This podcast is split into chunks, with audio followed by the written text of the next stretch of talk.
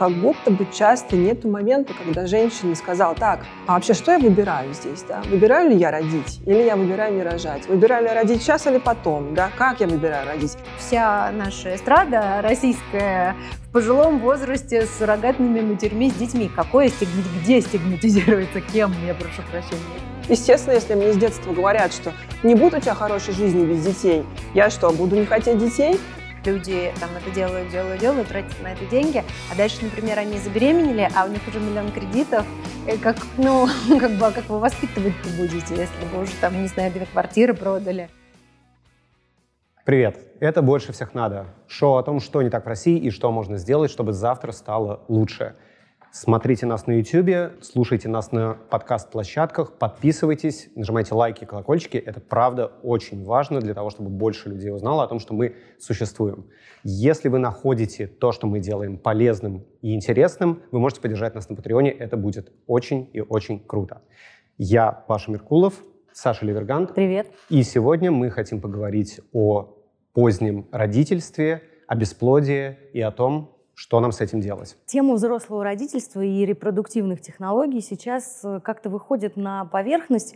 Это перестало быть э, темой для секретного обсуждения, и все больше людей готовы говорить об этом открыто, и поэтому нам кажется важным вообще понять, э, в чем здесь проблема, и как она решается у нас, и как она решается, возможно, в других странах, какую помощь можно получить, э, и вообще как э, со всей, со всей этой темой дело у нас обстоит. Для этого мы позвали прекрасных гостей.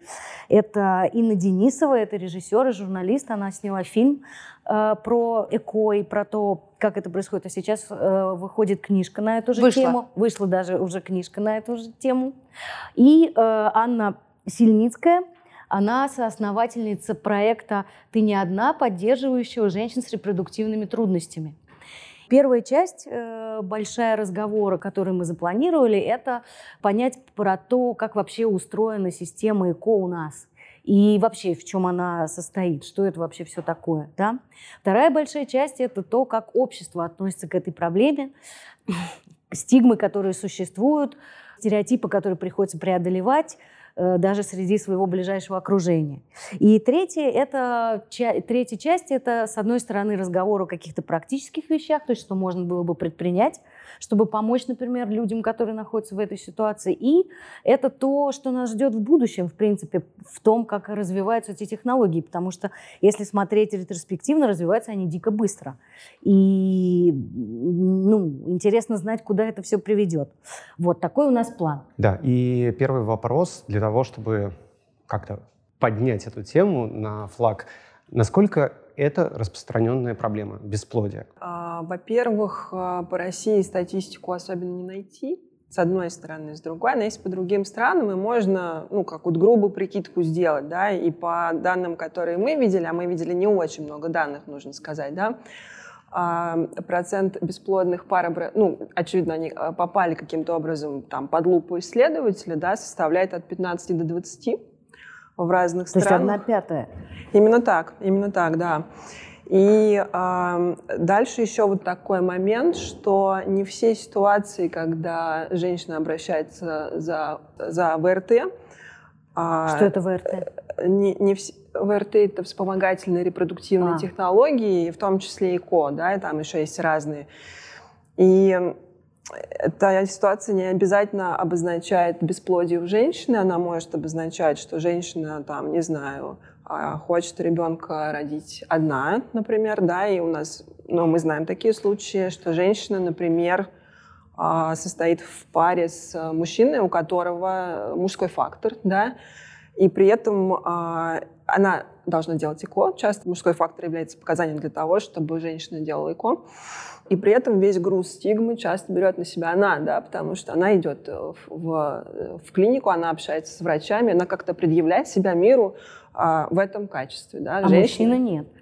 Я думаю, что мужчина тоже да, на самом деле, да, я бы не стала сейчас вот так говорить, а вот эти мужчины, из-за них женщины, да, вот они нет, вот нет, я просто бедные это... страдают, угу. да, но на самом деле а, часто это так. Я смотрела статьи по разным странам, да, и в некоторых странах а, таких очень э, патриархальных и пронаталистских вообще как бы не принято обсуждать, да, что мужчина может быть причиной бесплодия. То есть женщина просто, ну, как бы несет этот крест и все.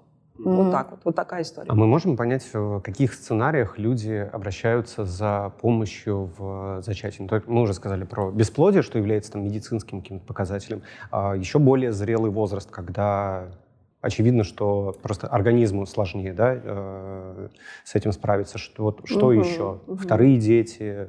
Новый муж, э, с которым хочется иметь ребенка? Нет, врачи обычно говорят, что ну, в медицинской карте пишут бесплодие, когда полгода люди пытаются завести детей, у них не получается, от полугода до года.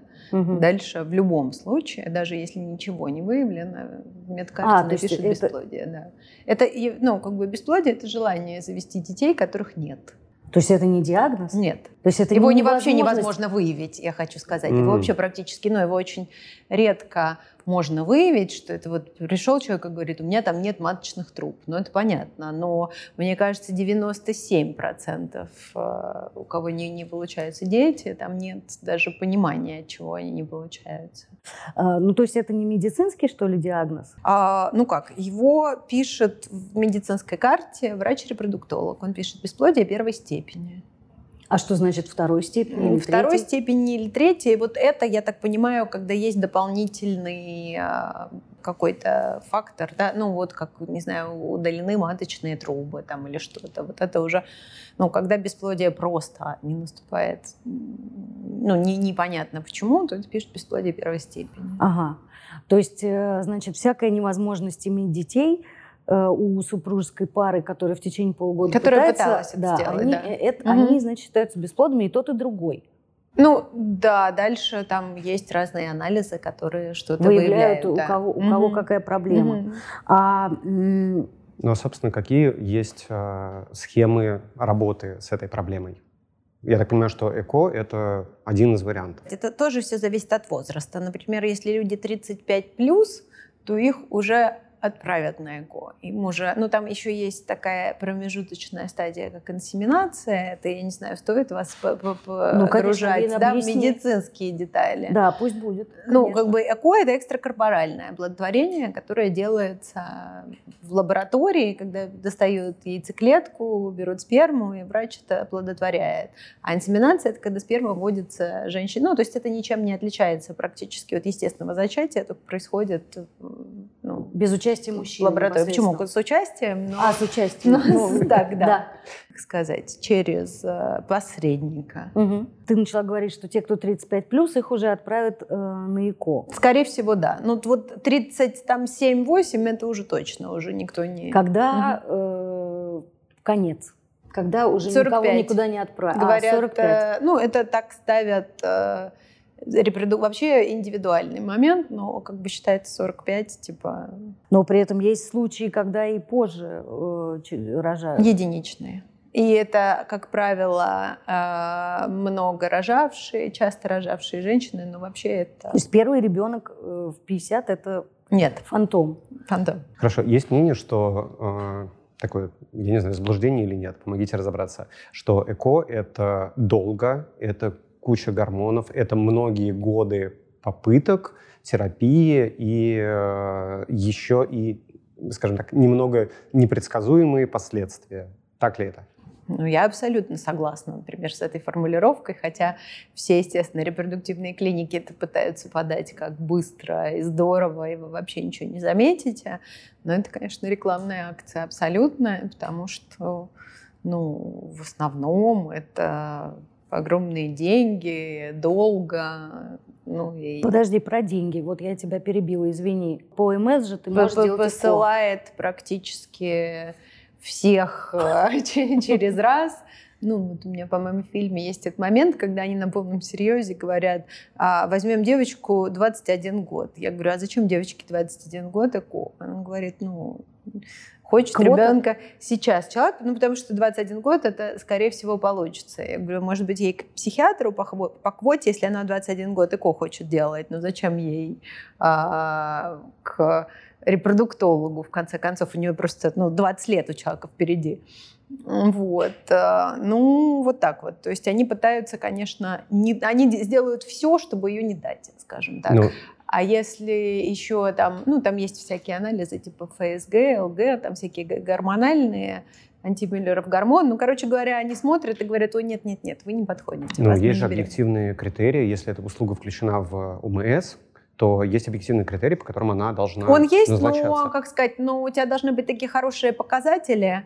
Да, А, им- им- ну, они им- как бы не хотят рисковать, да. Они берут э, таких женщин, которым, мне кажется, ЭКО вообще не нужно, которые Ну, так сами а им действительно очень легко, ну, не очень, достаточно легко не просоответствовать, да, эт- этим штукам. Уже не говоря о том, что это высокопороговая, как сказать, высокопороговый проект, да, я бы сказала. Что это значит? Потому что, ну вот, мне кажется, Инна не даст соврать. Я не то чтобы хорошо разбираюсь, да, в этом вопросе, но вот, мне кажется, Инна меня поправит, если что-то не то скажу. В общем, сейчас процедура такая, насколько я знаю, что сначала а, а, ты должен претендовать, должна претендовать на, на квоту, да, и делается это путем сбора какого-то страшного количества анализов, ну, то есть такая, вступаешь на путь аскезы, да, в общем, сдаешь все эти анализы, приходишь на специальную как это называется, то ли комиссию, то ли ну, какому-то врачу, который должен а, принять решение, да, и он принимает решение. Э, Дальше там целая эпопея с выбором клиники, ожиданием, да, вот это вот все. И сколько этот Вот. процесс может занять времени Я вообще? не знаю, у меня, ну, я просто в кабинет зашла, мне сказали, вам до свидания. Я говорю, а что это мне до свидания? Мне 37 лет, там я, это... Мне говорят, ну, вам до свидания, вы У домой. нас вот а, на нашей Ну, группе- плюс у меня еще не было мужа, то есть как бы вот это все. Он говорил, нет мужа, это вообще домой. Вот, так что... Ну, это вот отдельный это мы вообще сейчас, да, разговор. будем Что- что, что, что, что вы сказали? И Инна рассказывает про историю, когда ей отказали, да, в, в квоте. А если вам не отказали, то можно попасть а, в разные другие затруднительные ситуации. Например, вы получаете квоту там, не знаю, накануне Нового года, да, и вы должны в этом году ее закрыть. Вот. Ну, это же нереально. Ну, как бы сложная ситуация, да, я бы сказала, да, сложная. Ну и, насколько я понимаю, даже если это есть в ОМС, совершенно не обязательно, что вот в моем регионе, где я живу, будет клиника с компетенциями Вот на этот вопрос я не могу ответить на самом деле. Возможно, там есть хорошие новости, да, которые заключаются в том, что можно э, ну, а, поехать в другой регион, например. Да-да-да, так и, С так и делают. Так делают? Да, Люди, и- ну, конечно, люди из маленьких городов ездят. Это у меня в книжке тоже это написано. Но а, засада вот именно нашего ОМСного ЭКО, она заключается в том, что ну, женщина как бы должна вписаться в какие-то ну, странные коридор по времени, да, и мы знаем, что в других странах, например, это по-другому, да, то есть она должна вписаться независимо от жизненных обстоятельств, да, вот. В других Вот. странах такое, это еще хуже, я бы так Да, там сказала. бывает Россия хуже, вообще там не самая плохая страна. Не самая А как в других абсолютно, странах? И почему Гораздо бывает хуже? хуже, гораздо. Ну, например. Ну, например, в Германии только женатые только до 39 лет. Но Германия Мгм. жесточайшая в этом Мгм. плане страна. а у кого самый высокий И они, правда, порог? помогают, да. А самые высокие, ну вот, по-моему, там Великобритания есть вот 44, Бельгия высокая довольно-таки тоже, там 44-45. Вот. Но вообще а, они пытаются, конечно, ограничить, ну, то есть э, обязательно муж официальный. М. Это так как бы, да, государство пытается заставлять людей жениться. Жениться. Да.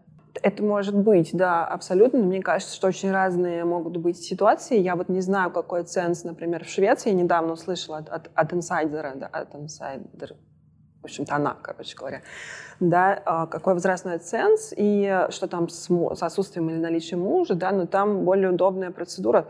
Там похоже все по срокам, но там действует режим как бы одного окна, да, то есть женщина приходит, и она как бы сразу запускается в работу, ей не нужно бегать, собирать анализы, потом еще в какую-то инстанцию, потом еще в какую-то инстанцию, да, и То на есть каждом... бюрократически это проще. Ну да, да, и на каждом этапе, и, и, и она может, э, если она получает квоту, она может приступить в какой-то, ну, видимо, в каких-то рамках, в удобный для нее момент, то есть нет такого момента, так, три недели до Нового года, да, ну, то есть э, вот такая история. У меня в книжке, кстати, как раз есть две героини шведки. Вот, и они рассказывают, да, как они это делали. Ну, то есть а, одна ездила в Данию, потому что в Швеции была огромная очередь, Мгм. а, а другие как раз, да, делали в Швеции, ну, это ли- лесбийская пара женская, Мгм. они делали в Швеции, потому что Ну, потому, потому что как раз приняли закон, что однополой паре можно, Можно. бесплатно наравне с... С Женатыми обычными Да. людьми. Мгм. А, э, мне вот интересно, вот ты говоришь, Скидки очередь в, в Дании была, да? А у нас тоже очереди на ЭКО стоят. Я ничего не знаю про бесплатную медицину. Ну, Я а в платной? прошу прощения. А в клинике? платной, конечно, нет очередей. Ну, как бы Сколько за это ваши стоит? деньги любой каприз.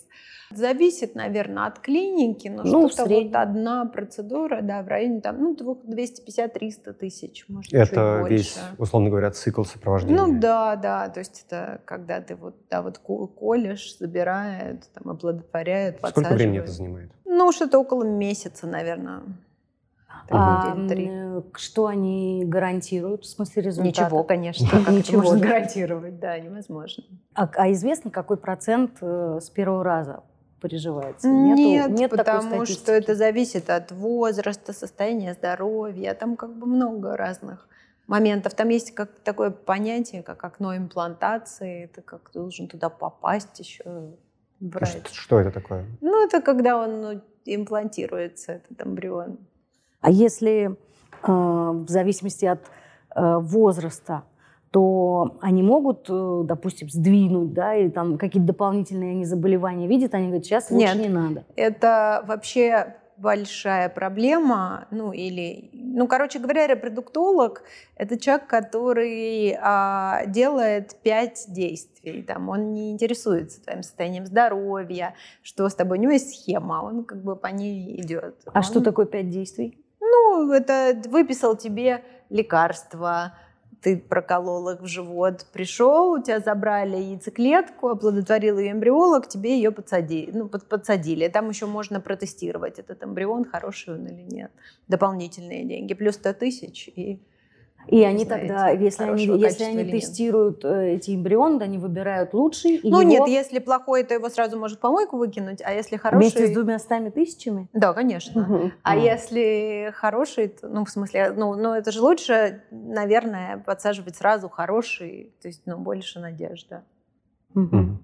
Есть еще такой миф, что при ЭКО э, выше риски рождения двойняшек, Че- тройняшек, четверняшек и всего остального. Сейчас это насколько правдиво? Ну, это два эмбриона подсаживают, вот и двойняшки. Сейчас, и насколько я знаю, нельзя больше двух подсаживать, верно? Да нет, мне кажется, разное бывает. я А- слышала от, от женщин, что сейчас нельзя подсаживать больше двух. А Нет, это просто это репродуктологи не берут на себя ответственности, как правило. Хм, Но мгм. часто приходят, конечно, люди сумасшедшие, которые говорят, я пять хочу. Вот это вот у меня в книжке тоже есть эти, да, там ира- иракская, 21 иракского она. происхождения, американка 8, да. Восемь, да. Родила, ничего, всех нормально. Врача, правда, лишили лицензии потом.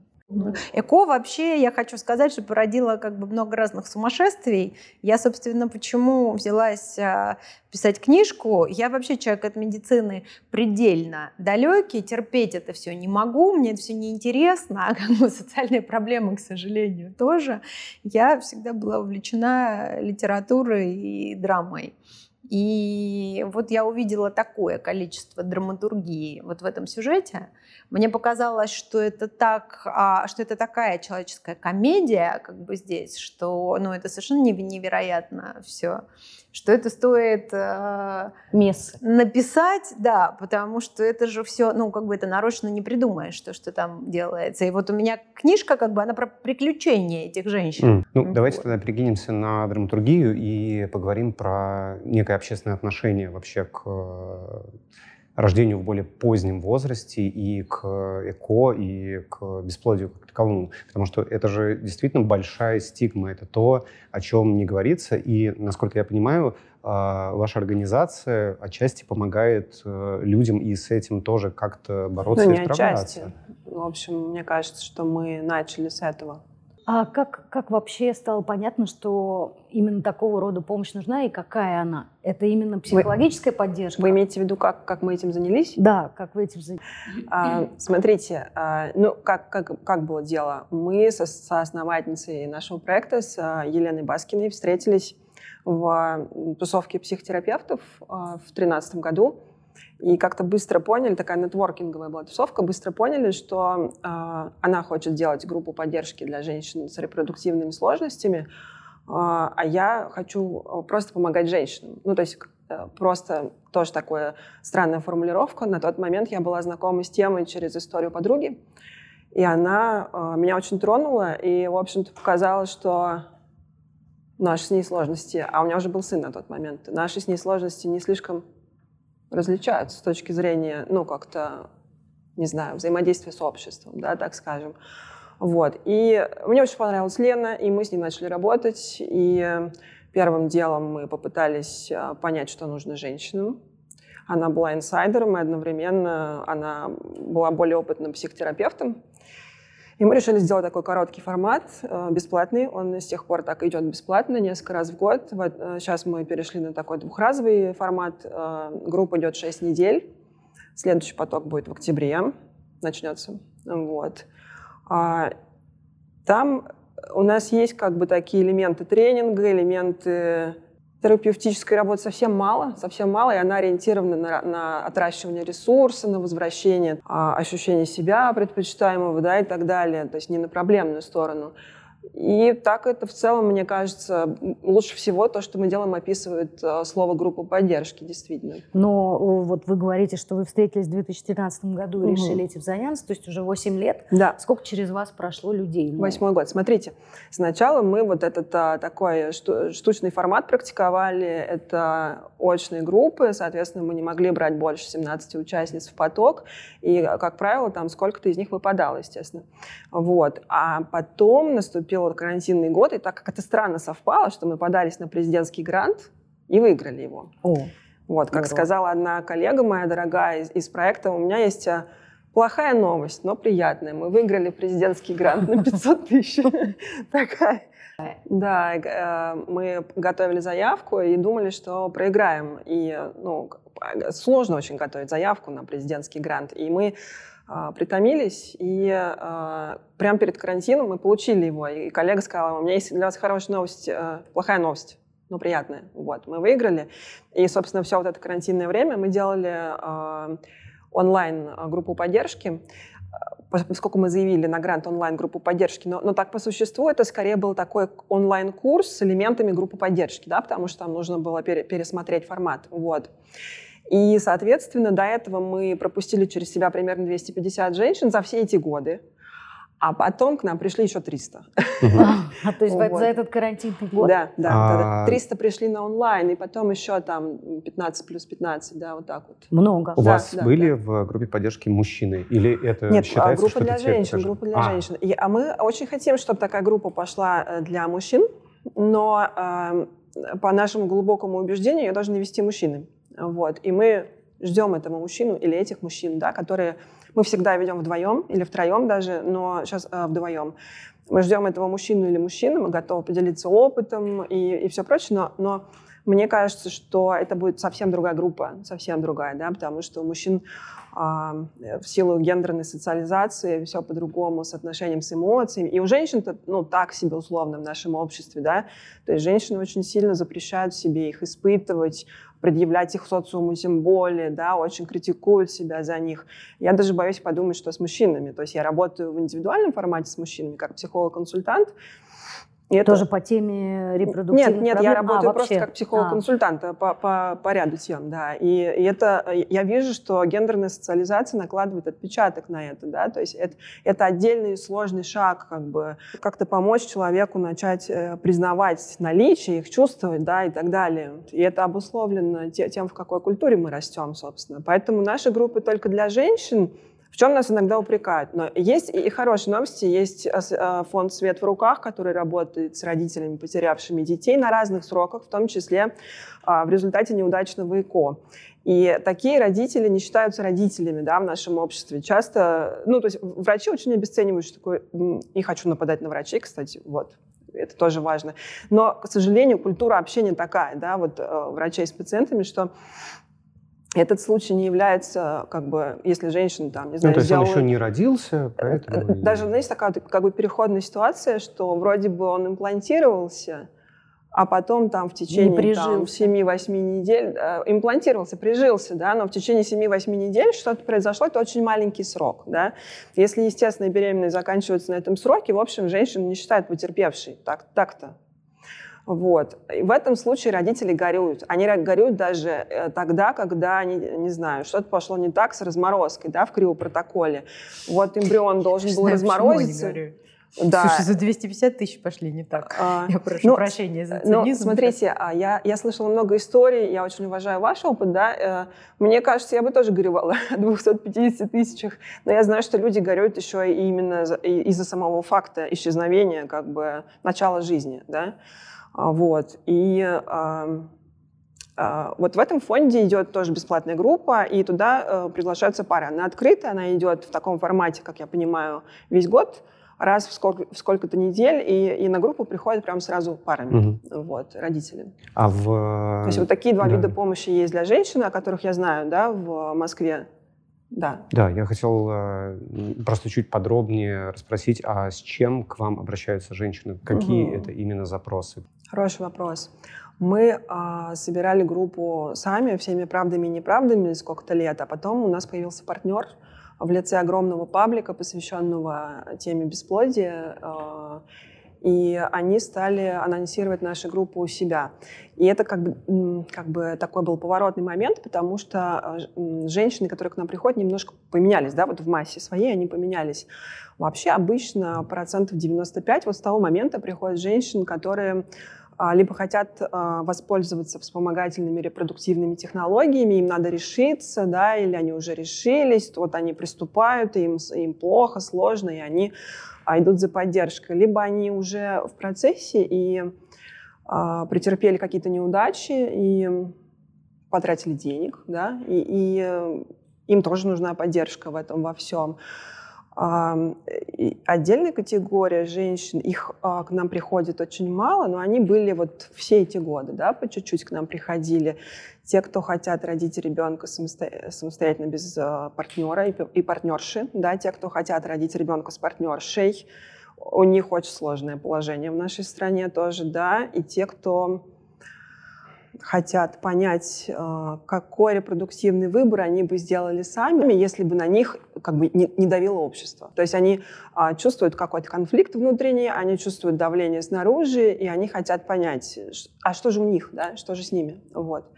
А, вот такие. А так очень-очень разные женщины, да. Вот все возможные, все вообще возможные, а, не знаю, портреты, да, какие вам могут прийти на ум. Вот. И это классно очень, да. А что такое вот этот репродуктивный выбор?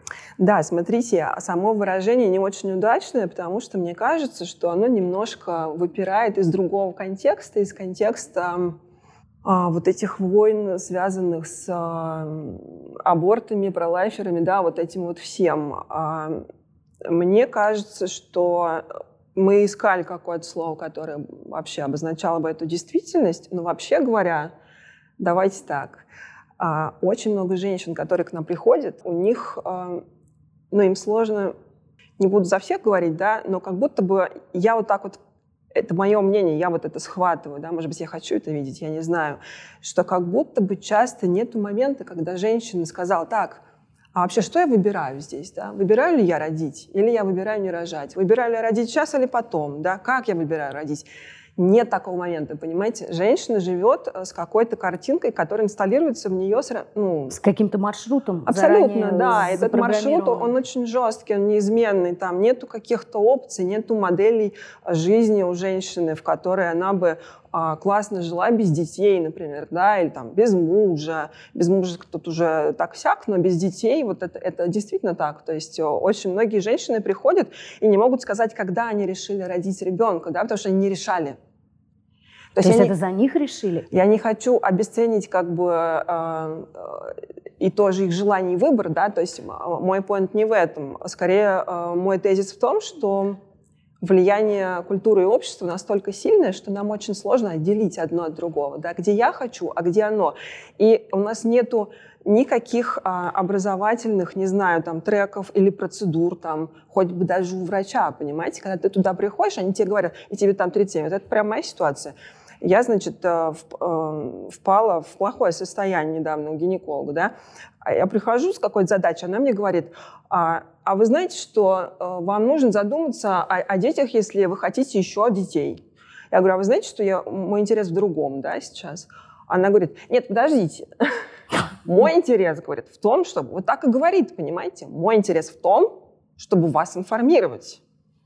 То есть это выглядит сейчас вот так, понимаете? То есть ей не интересно, какой меня интерес, ей не интересно, что я выбрала здесь, понимаете? Ей не интересно, как я буду растить этого ребенка. Вообще ничего из этого. Это очень интересный момент, и я хочу тебя спросить, э, вот ты чувствуешь на себе вот это вот давление этого маршрута, или ты точно знаешь момент, когда ты решила, что ты хочешь завести ребенка? Не знаю, давления, наверное, не чувствую. Мне кажется, что ребенка люди хотят заводить, когда им удобно его заводить, э, когда они там отучились, когда у них, как правило, решенная финансовая ситуация. Ну, то есть оно бывает э, хорошо, бывает плохо, да, потом опять наоборот.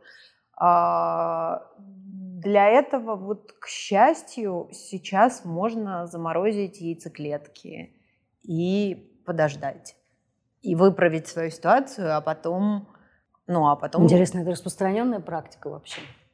Она распространенная, мне кажется, все больше и больше, и как раз в России вот это все делают. А вот, например, а, в той же Европе или там в Америке, да, люди пугаются, потому что в Америке это стоит вообще огромных денег, а в Европе это делают бесплатно, если у тебя заболевание. Вот. То есть я когда-то сказала с иностранками, там сидела, говорю, я заморозила яйцеклетки. Они говорят, у тебя рак? Я говорю, нет, я заморозила за деньги яйцеклетки. Она говорит, ты очень богатая. Вот, то есть, ну, какая-то такая штука. Ну, к разговору как бы о давлении, я не знаю, ну, понятно, что давит верхняя планка возраст, когда, естественно, тебя как бы им грузят, и, ну, ты же сама понимаешь, да, что есть эти биологические часы, они, в общем, а, либо да, либо нет. Ну вот, к счастью, опять же, криоконсервация – это вопрос решения. Ну вот э, у меня тут есть э, глубокое противоречие. И я хочу его с вами обсудить. Вот смотрите, с одной стороны, значит, есть биологические часы, всем понятно, что они существуют. Угу. Есть профессиональное мнение гинекологов, э, репродуктологов, что там 24-26 лет идеальный возраст для рождения ребенка. Э, ты в силах, все, э, все в силах, ты его вырастешь, все отлично, как бы. То есть на самом деле вся эта навязшая в зубах история про старородящих, вот это все до сих пор, то есть это никуда не делось. В любом случае но оно правильно? нет, понятно, что то оно есть, сильно есть, съехало. Оно сильно съехало. Оно съехало, Уже да. как бы люди, ну, во-первых, а, во-первых, мне кажется, что раньше 33-34 сейчас детей не хочет никто в принципе. Ну, как бы ну, это... Да. Ну, нет, ну мы сейчас не будем обобщать, да, но как бы нет, чаще, конечно, говорю, жители да, больших городов. Да, я сейчас говорю вот скорее о том, что, о том, что ага. в этом смысле, как бы в смысле вот таком физиологическом, да, ничего не поменялось. Действительно, там 24 и 26 отличный возраст, все как бы прекрасно прекрасно. С другой стороны, э, существует э, абсолютный как бы крен в сторону того, что ты должен дозреть, созреть, научиться, поработать, понять, где ты хочешь жить, с кем ты хочешь жить, как ты вообще хочешь строить свою жизнь. За этим стоит абсолютно ярко выраженная мысль. У тебя еще полно времени. Ты можешь дать себе время поработать, найти себя в чем-то, потому что взрослое родительство не выглядит уже теперь э, такой страшной вещью, потому что есть репродуктивные технологии, которые помогут тебе, когда ты к этому подойдешь. Таким образом, я вижу здесь противоречие, потому что с одной, одной рукой мне рассказывают про то, что да, пожалуйста, строй карьеру, будет у тебя ребенок, мы тебе там что-то там сконструируем. А другой рукой ничего не изменилось, все равно надо, если уж рожать, то чем моложе, тем лучше. Вот с этим я не понимаю. Да как, не, ну кому быть. лучше? Ну как сказать, кому лучше? Кто когда готов, тогда и, и, и рожать. Ну в смысле сейчас, опять же, к счастью, можно вон взять донорскую клетку и в 50, пожалуйста, рожай, в 55 рожай. Вон в этой моей книжке там рекорд, по-моему, 76-летние родили и ничего. Ага. Ну как бы а чего? Когда хочется, тогда и рожай. Ну, ну ты когда можешь выносить, так и рожай, да, в таком ключе? Ну и не можешь выносить, так и рожай. Можешь суррогатной матери заплатить. Вообще как бы нет никаких а, проблем. Главное твое желание и возможность воспитать, потому что вот это же как бы основное. Но при этом ты же все равно пытаешься попасть в какое-то окно. Я сейчас скажу просто э, стандартную мужскую историю, да, что, э, окей, ты, конечно, можешь и в 35 лет... Э, ладно, тем более, если ты мужчина, да, считается, что мужчина, он вообще хорош до 55-65. Пока... Считается, только у спермодоноров не берут сперму после 35 лет, она считается некачественной. А так, а это... так очень ну, да, а так считается, да, мужчина, мужчины уверены, что они могут делать детей в любом мнение вот это, что они молодцы, молодцы и вообще в любой момент э, Хотя бы в этом не будем Но, тем не менее, даже э, в более э, зрелом возрасте ты в голове себе держишь, что родительство, там, не знаю, условно говоря, в 40 лет, если ты родишь ребенка, в тот момент, когда ты поведешь его в садик, ему будет ну, ему, ему будет 7 или 8, да, а тебе будет уже 48. И в школу. Ты среди других и... родителей будешь э, просто Ты среди других родителей будешь сегодня, ну, ровно половине будет 48, я так хочу сказать. Ты среди других ну, родителей, хорошо. ну, а если уж ты еще и у тебя есть деньги, и ты хорошо занимаешься выглядишь. собой, нормально питаешься, и косметология у тебя в порядке, то, как ну, в смысле, ты можешь себе позволить какие-то угу. вещи, то, в общем... А вот не пугает э, вас, Аня, хочу спросить, э, нету ли среди проблем, с которыми приходит вот такой страх, что я буду на родительском собрании сидеть как бабушка? Да есть, конечно, конечно, есть. И, Или как и, дедушка. Собственно, мне кажется, примета нашего века Сейчас я скажу какую-то громкую фразу. Да мне кажется, не у всех совершенно он есть. Ну, в смысле, что это вот как бабушка? Это вот этот да вот нет, ну, страх не у всех.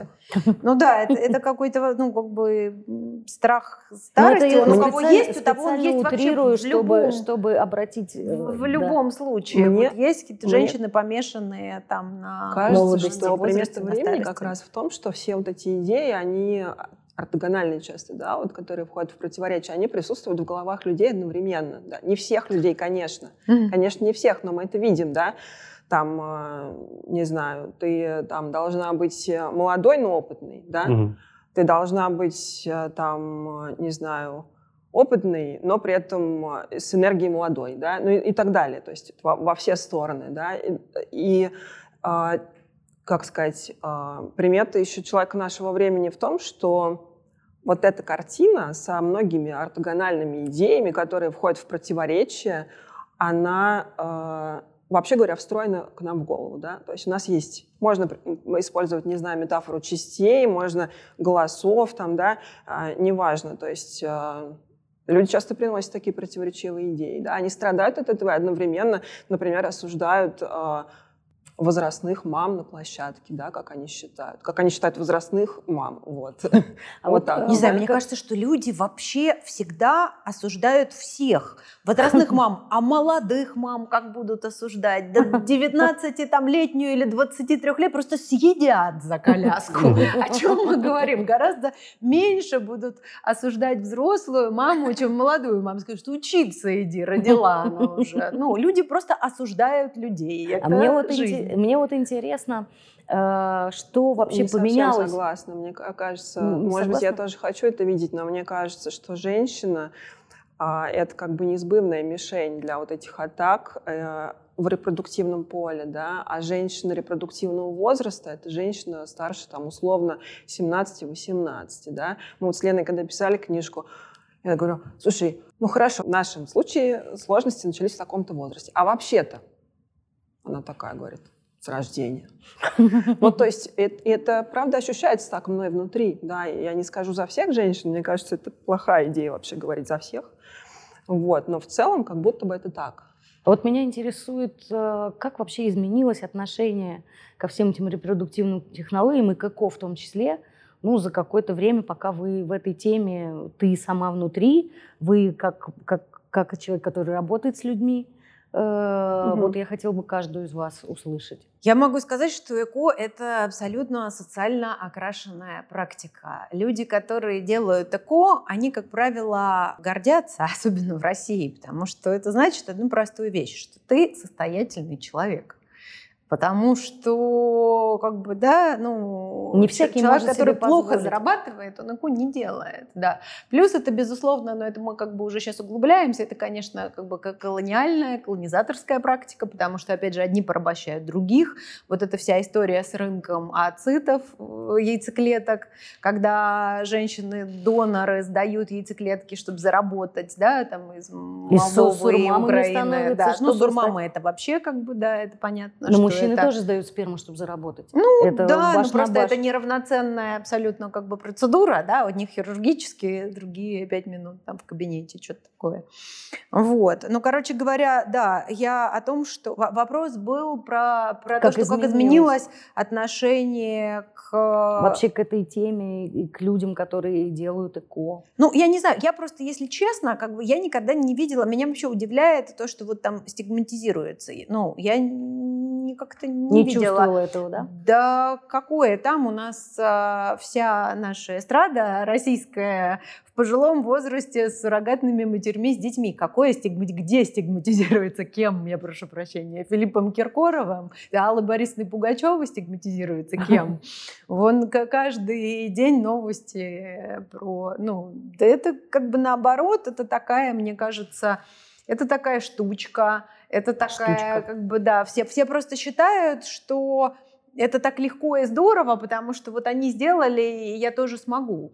А здесь как раз вопрос в социальном расслоении огромном, да, что простой человек, который увидел Джанет Джексон а, 50-летнюю беременную по телевизору, он говорит, о, отлично, я тоже, я туда же. А он не туда же, потому что это разные деньги. Вот и все, как бы это по-разному оплачивается. Мгм. Вот, если у тебя есть деньги, то у тебя будет любой ребенок, и насколько ты хочешь детей, и все будет максимально приятно. Если у тебя денег нет, все будет не очень. Аня, вы что просто. скажете? Ну, я вижу много как бы подтверждений другого отношения женщин, женщин к этому, да. Мне кажется, что вот ваши отношения это прикольная перспектива, мне кажется, да. Но я редко ее встречаю, кстати. Может быть, такие женщины просто к нам не идут, потому что им не нужна помощь, да, если для них это предмет, ну, какой-то, простите, классовой гордости, да. Ну, в смысле, я не против. Вот. Но э, к нам идут женщины, которые, не знаю, стыдятся, да, которые думают, что ощущают себя так, да, может быть, рационально не думают, но ощущают себя как неполноценных женщин, у них есть та- такое ощущение несостоятельности своей, и поскольку она у них есть, э, у них такая нарастающая изоляция, да, потому что они не могут про это поговорить. Мне кажется, очень прикольная идея, вот, что Филиппы с Аллами Борисовнами, которые не ходят на нашу группу, говорят об этом громко, да, потому что женщины, которые, да, не могут себе позволить по деньгам, и они берут кредиты, и там это растягивается на много лет, да. Вот и- это эти проблема, икон- мне кажется, в большей это степени. сложно, да, это сложный вопрос, сложная тема такая тяжелая. Вот, они, э, это немножко освобождает их от, э, от действия стигмы. Я могу немножко рассказать про стигму, да. Э, Пару слов скажу о том, что это такое. Если так совсем упрощенно, то это такой социальный процесс, э, в котором человек видится э, с испорченной идентичностью, так скажем, или с какими-то качествами негативными, да, с качествами с негативными коннотациями, если он обладает каким-то а, признаком, ярлыком. Например, там женщина не может сама забеременеть, да, оп, все, значит, она там, а, с одной стороны, она не готова, незрелая, там, да, и, и так далее. Не совсем женщина, нужно научиться быть правильной женщиной, да. И всё и вот в этом часики тикают, Чай- а ты, значит, куда смотришь? да, куда смотришь, ты еще и беспечная, ну, безответственная, смотри, пункт один не готова, да. Все понятно, все понятно, круг замкнулся, да, все, ты испорчено, Не до бы. женщины, короче. да, не до женщин, абсолютно. Вот. И э, в прошлой осенью я комментировала кино на фестивале израильского кино в Петербурге, а, которое показывает такое, ну, оно такое, мне кажется, я бы его смотрела как учебник просто, да, по, по- потому как, как вообще вот в Израиле может ощущать себя, это очень пронаталистская страна, но при этом достаточно толерантная вроде бы, да, Бесплатно женщине сколько Да, да, угодно да, да. попыток какого. да, и мы Конечно. видим, что... Они Реально. хорошо себя чувствуют, естественно. Э, Они себя нехорошо чувствуют. Это очень хорошо показано в фильме. И видно, что э, стигма безде... Там есть такое, такая сцена, где герой, у которого мужской фактор, встречается с братом, который собирается тоже делать по ЭКО, э, собирается сурмаму, да, да, взять похожее. И а брат э, там на него нападает и кричит, э, э, и, и выясняется, что стигма гомосексуальности, которая тоже есть, то есть это, это показано в фильме, что в семье такие да, отводят глаза и все прочее, да, а, она слабее, чем стигма бездетности. Бездетный, да? А. То есть а, бездетный человек там типа по фильму абсолютно изгой, да, а, и это мне показалось интересно, такое битва стигм просто вот момент. Вот, но это чтобы, чтобы было понятно, да, и вот это вот э, ощущение изоляции, э, оно, это, это штука, с которой приходит каждая, каждая первая наша участница. Вот. А, ну, я бы, кстати, как раз сказала, что вот Саша спросила, что изменилось, а я бы сказала, что изменилось как раз вот за последние несколько лет, хотя, ну, это мне сложно, это мои какие-то персональные ощущения, но нет у людей такой, э, о, боже мой, я без детей, да, господи, кого вообще? Ну, это... ты знаешь, столько это женщин успешных, прекрасных, без детей, что... Ты знаешь, мне кажется, это как раз э, вопрос э, того, что это некоторые социальные тоже, некоторый так, а социальный социальная... фактор, в не, некоторого социального слоя. Ты посмотри. А в целом да. все равно это главный критерий состоятельности, как бы ты мать или нет. Да в том-то все дело, что нет, это не главный критерий состоятельности, это абсолютный миф, то что ты посмотри на этих матерей, которые не работают. Вот кто главная группа, которую уничтожают все. Вот эта курица в пеленках, вот более презираемого объекта в нашем обществе не существует, потому что вот она, посмотри, отучилась осталась, и вот там вот наравне с мужчинами, а ты со своими пеленками. Вот это ну... да. Вот, вот, ну. вот эту женщину просто, мне кажется, общество наше готово... Ну, это, это зависит, конечно, как бы это все зависит от слоя, от там, группы, среза, да, да. Но, в принципе, ну, как мне кажется, что бездетная, ну, как бы, ну, она такая эмансипированная, ну, она такая... Типа зато, ущербная, зато да? вот если у нее еще там, там несколько образований, ну, это как бы, ну, ну это да, это а вот это вот, э, которая там, Квочка. Это конвейер, да, производитель, ну, то есть ну, это уважение. Мне кажется, мы тут уже договорились до того, что mm-hmm. общество найдет кого и за что да, ненавидеть пошеймить, и да. пошеймить, да. Если Поэтому даже успешная женщина с ребенком, хочу... но разведена, она будет огребать вот за Я просто хочу сказать, свой. да, что люди, да, да, ну, как сказать, люди вообще, люди не уверены в себе, начинается с этого, поэтому как бы каждая проблема, с которой человек сталкивается, он сразу типа, я в отчаянии, но как бы он по любому поводу в отчаянии. Он в отчаянии, что у него дети не получаются, он в отчаянии, что он мало получает, он в отчаянии, что он как бы, ну, людям в отчаянии впасть э, в современном мире легко, и на каждом шагу как бы они туда попадают. Вот. А вот, э... Хорошо, что есть решение, опять же, этих проблем, которые позволяют... Ну, решение как раз, мне так кажется, что в том, чтобы эта тема публично э, звучала, да, там и для этого и книжки, и, и организация, и даже наша передача для этого же тоже нужна. Да, э, просвет хотел... нужен, просвет, женщинам нужен да, просвет. Ж, такой, такой именно да. просвет. По э, поводу отношения просвет. я хотел узнать, ну, отношения для многих людей все еще формирует их конфессия, их религия. Вот отношение к эко и к репродуктивным технологиям в разных религиях, оно Отвратительное. какое?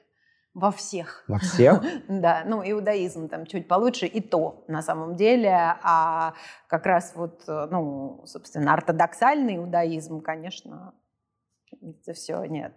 Нет, религия это нет. Но как бы, ну что, ну где прогресс, где религия, да, это же вещи с разными векторами. Хотя там, ну, есть какие-то прогрессивные ну да, которые, ну, которые как-то поддерживают в этом. Нет, нет, никакие не Никто. поддерживают. Нет. Ну, а... Среди вот наших участниц а, я часто слышу истории про то, что находятся такие, не знаю... Священники? Священники, да. Ну, прям вот на низовом уровне. Прогрессивные. Да, да, они могут быть там толерантные и, и вообще даже лояльны этой всей истории. И в целом, даже я помню, что на одном из вебинаров мне участница задала вопрос, а что делать, если вот я, ну, я чувствую большую вину, потому что, собственно, не одобряется это моим священником. Я предложила ей а, ну, посмотреть на всю широту взглядов а, в этом поле, да, потому что точно есть люди, которые разделяют другие взгляды.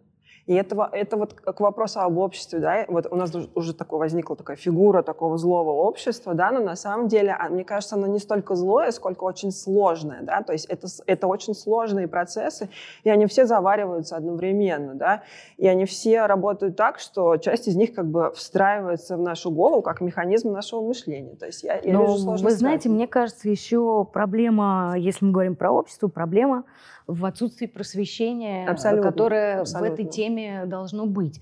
Ну, то есть, условно говоря, сейчас я просто договорю, что, э, ну, по-хорошему вообще даже можно было бы в старших классах школы что-то такое объяснять, нужно.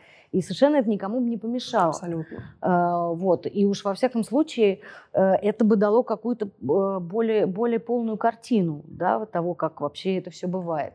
Мне кажется, что это дало бы не только картину, но дало бы ощущение молодым этим женщинам, да, будущим, что э, вообще-то они агенты выбора здесь, да. Это они агенты выбора, никому они ничего не должны в этой истории, да. Они могут выбирать сами свой жизненный трек. И э, решение о том, э, рожать ли им детей или как-то по-другому э, заводить детей, да, потому что их можно не только рожать, их можно там э, усыновлять, например, удочерять, да, и так далее. Э, и можно еще как-то по-другому практиковать свою, не знаю, свои ценности, связанные с материнством, да. И есть такие примеры. И да, в обществе они обесцениваются. Типа, не, ну как, у нее же ребенка нет своего, ну понятно, жалкая женщина, да, вот, к сожалению. И, собственно, мне кажется, что вот этого не хватает, да, передачи женщине... Делегирование, знаю, да? Да, собственно, не знаю, и права, и ответственности да, за, за свою жизнь, и информирование ее в этом. Да, никто ей не помогает в этом сейчас.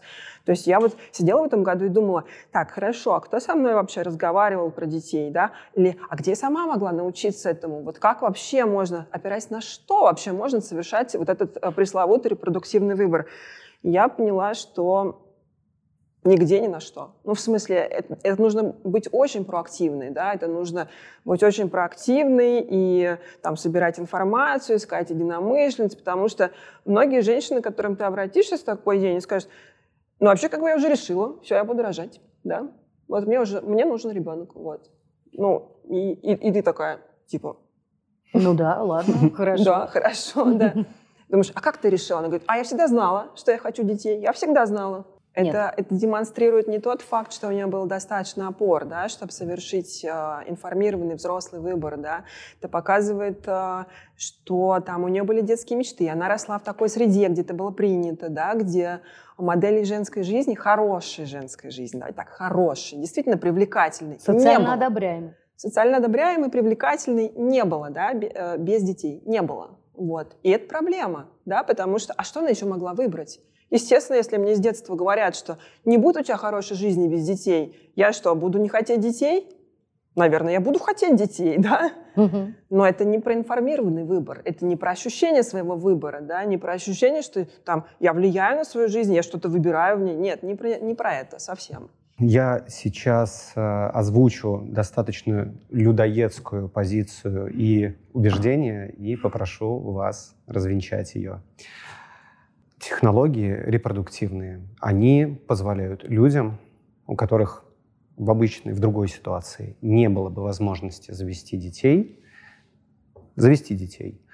А не является ли это каким-то вмешательством в эволюцию и в то, что следующие поколения, которые рождаются, будут слабее, слабее и слабее? Технологии, появившиеся 50 лет назад позволили людям не умирать в 30 лет. Значит ли то, что мы не умираем в 30 лет, что мы стали слабее? Ну, как бы медицина развивается, жизнь не стоит на месте. Вот все. Мне кажется, что очень просто это утверждение. Я бы еще добавила один тезис, мне кажется, тоже э, важно это произнести, что как бы родительство — это не только возможность родить ребенка, да, это вообще говоря какая-то какой-то такой момент социальной преемственности, да, э, мы там передаем ему свои ценности, мы обучаем его ужас своим эмоциональным реакциям на мир, да, то есть мы формируем его своим присутствием в его жизни и его эмоциональную сферу. И получается, что ну, этот вопрос вообще как бы теряет смысл, да, в этот момент. Ну, то есть вот этот вот переход вот в, этот, вот в эту риторику эволюционную, как бы, он как будто отрезает вот всю вот эту часть, да, сложный культурный контекст. Мы же культурные существа, то есть, потому что у нас есть культура, не потому что мы культурные люди и ходим в театр, да, потому что у нас есть культура, и мы речевые существа, да. И, собственно, весь этот контекст отрезается, потому что, ну, как бы Дарвин ничего не говорил про эволюцию речевых существ, да, а последние, там, мне кажется, даже сто лет, да, с изобретением антибиотиков мы только и делаем, что э, искусственными продлеваем способами жизнь.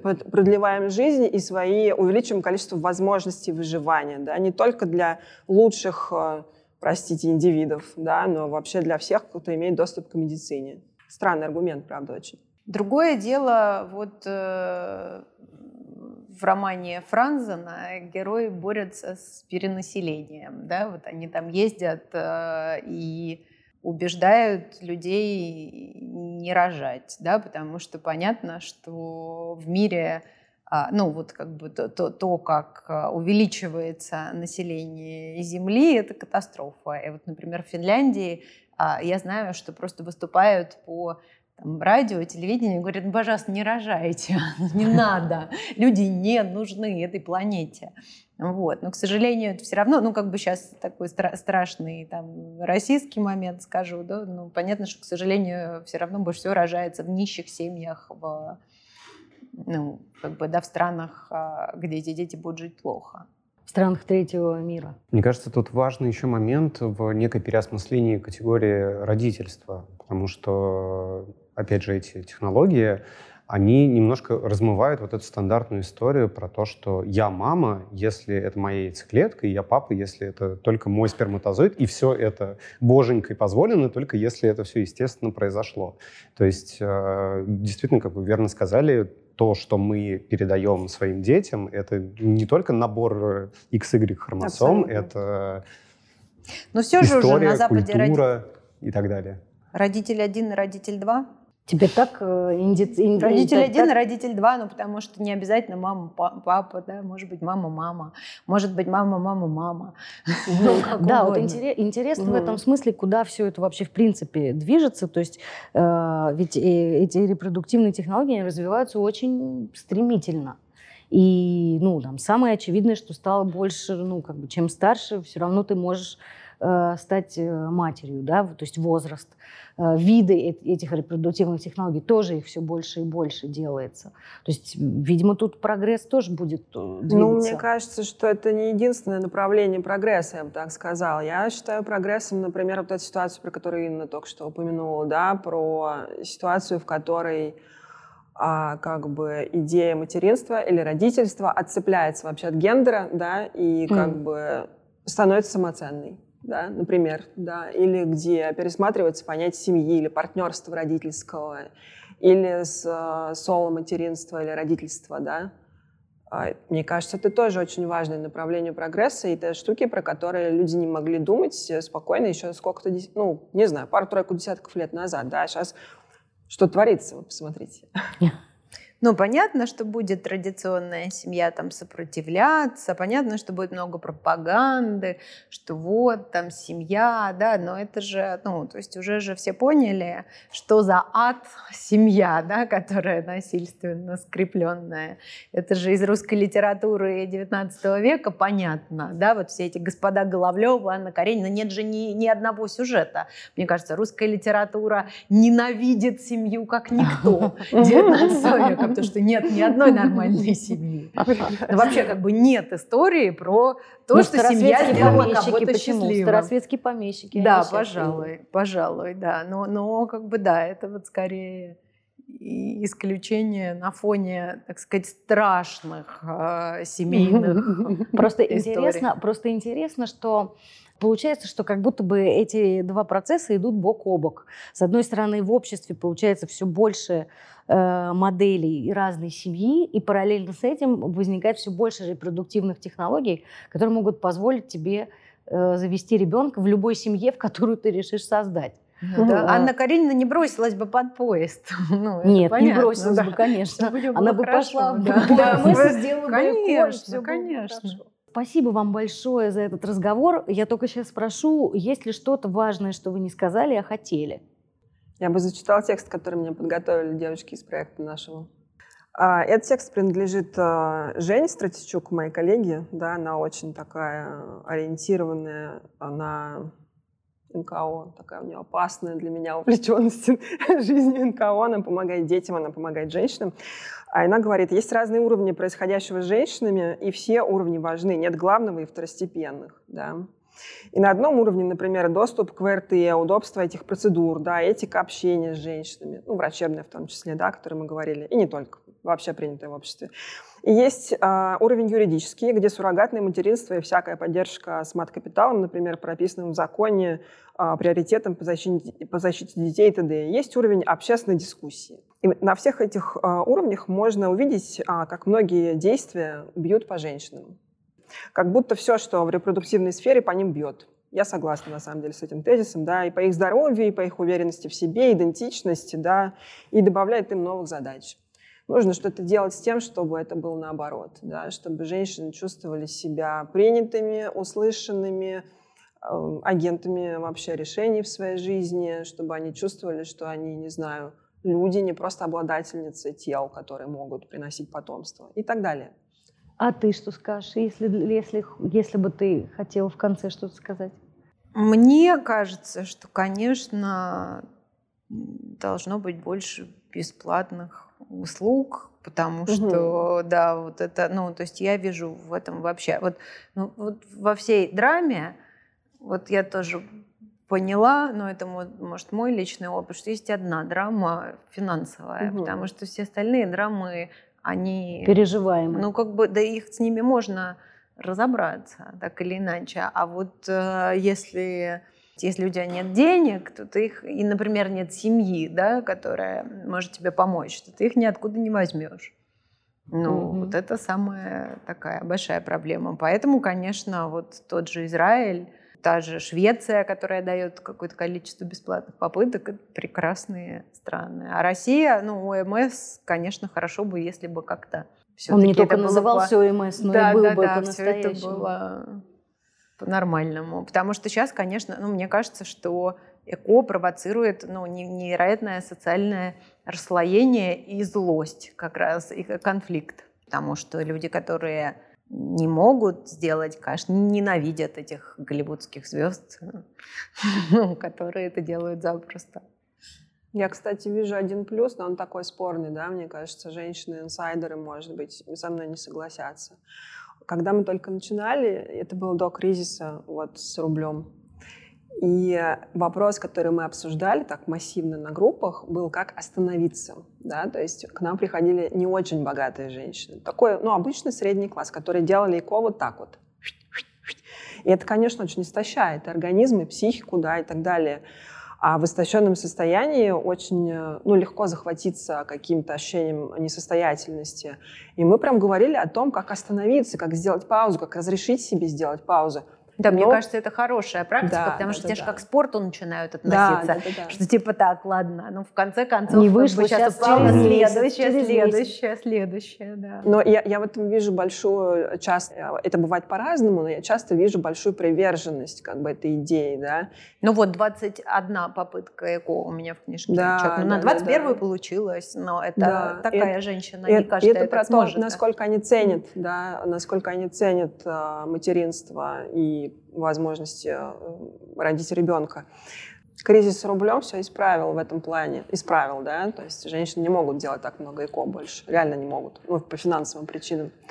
Поэтому немножко фокус разговоров сместился на наших группах. Ну, опять же, про там вот это вот остановиться, да, это же часто что люди там это делают, делают, делают, тратят на это деньги, а дальше, например, они забеременели, а у них уже миллион кредитов, э, как, ну, как бы, а как вы воспитывать-то будете, если вы уже там, не знаю, две квартиры продали, ну, то есть вот это еще прекрасная это ситуация. Тоже а дальше проблема. что с этим делать, да? Да, и дальше уже с вынашиванием, и, и, и собственно, с рождением, и за все, со всем, что дальше. Ну да, за да. все же это нужно платить и платить, и платить, и платить, да.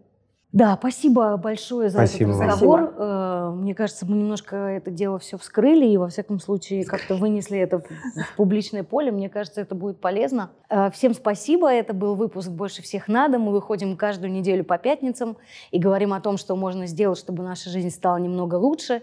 Чтобы наша жизнь стала немного лучше, мы будем рады вашей подписке на Patreon. Будем рады вашим подпискам на всех подкаст-платформах. И ставьте нам колокольчики на YouTube, тогда вы точно не пропустите на следующий выпуск. Спасибо, пока.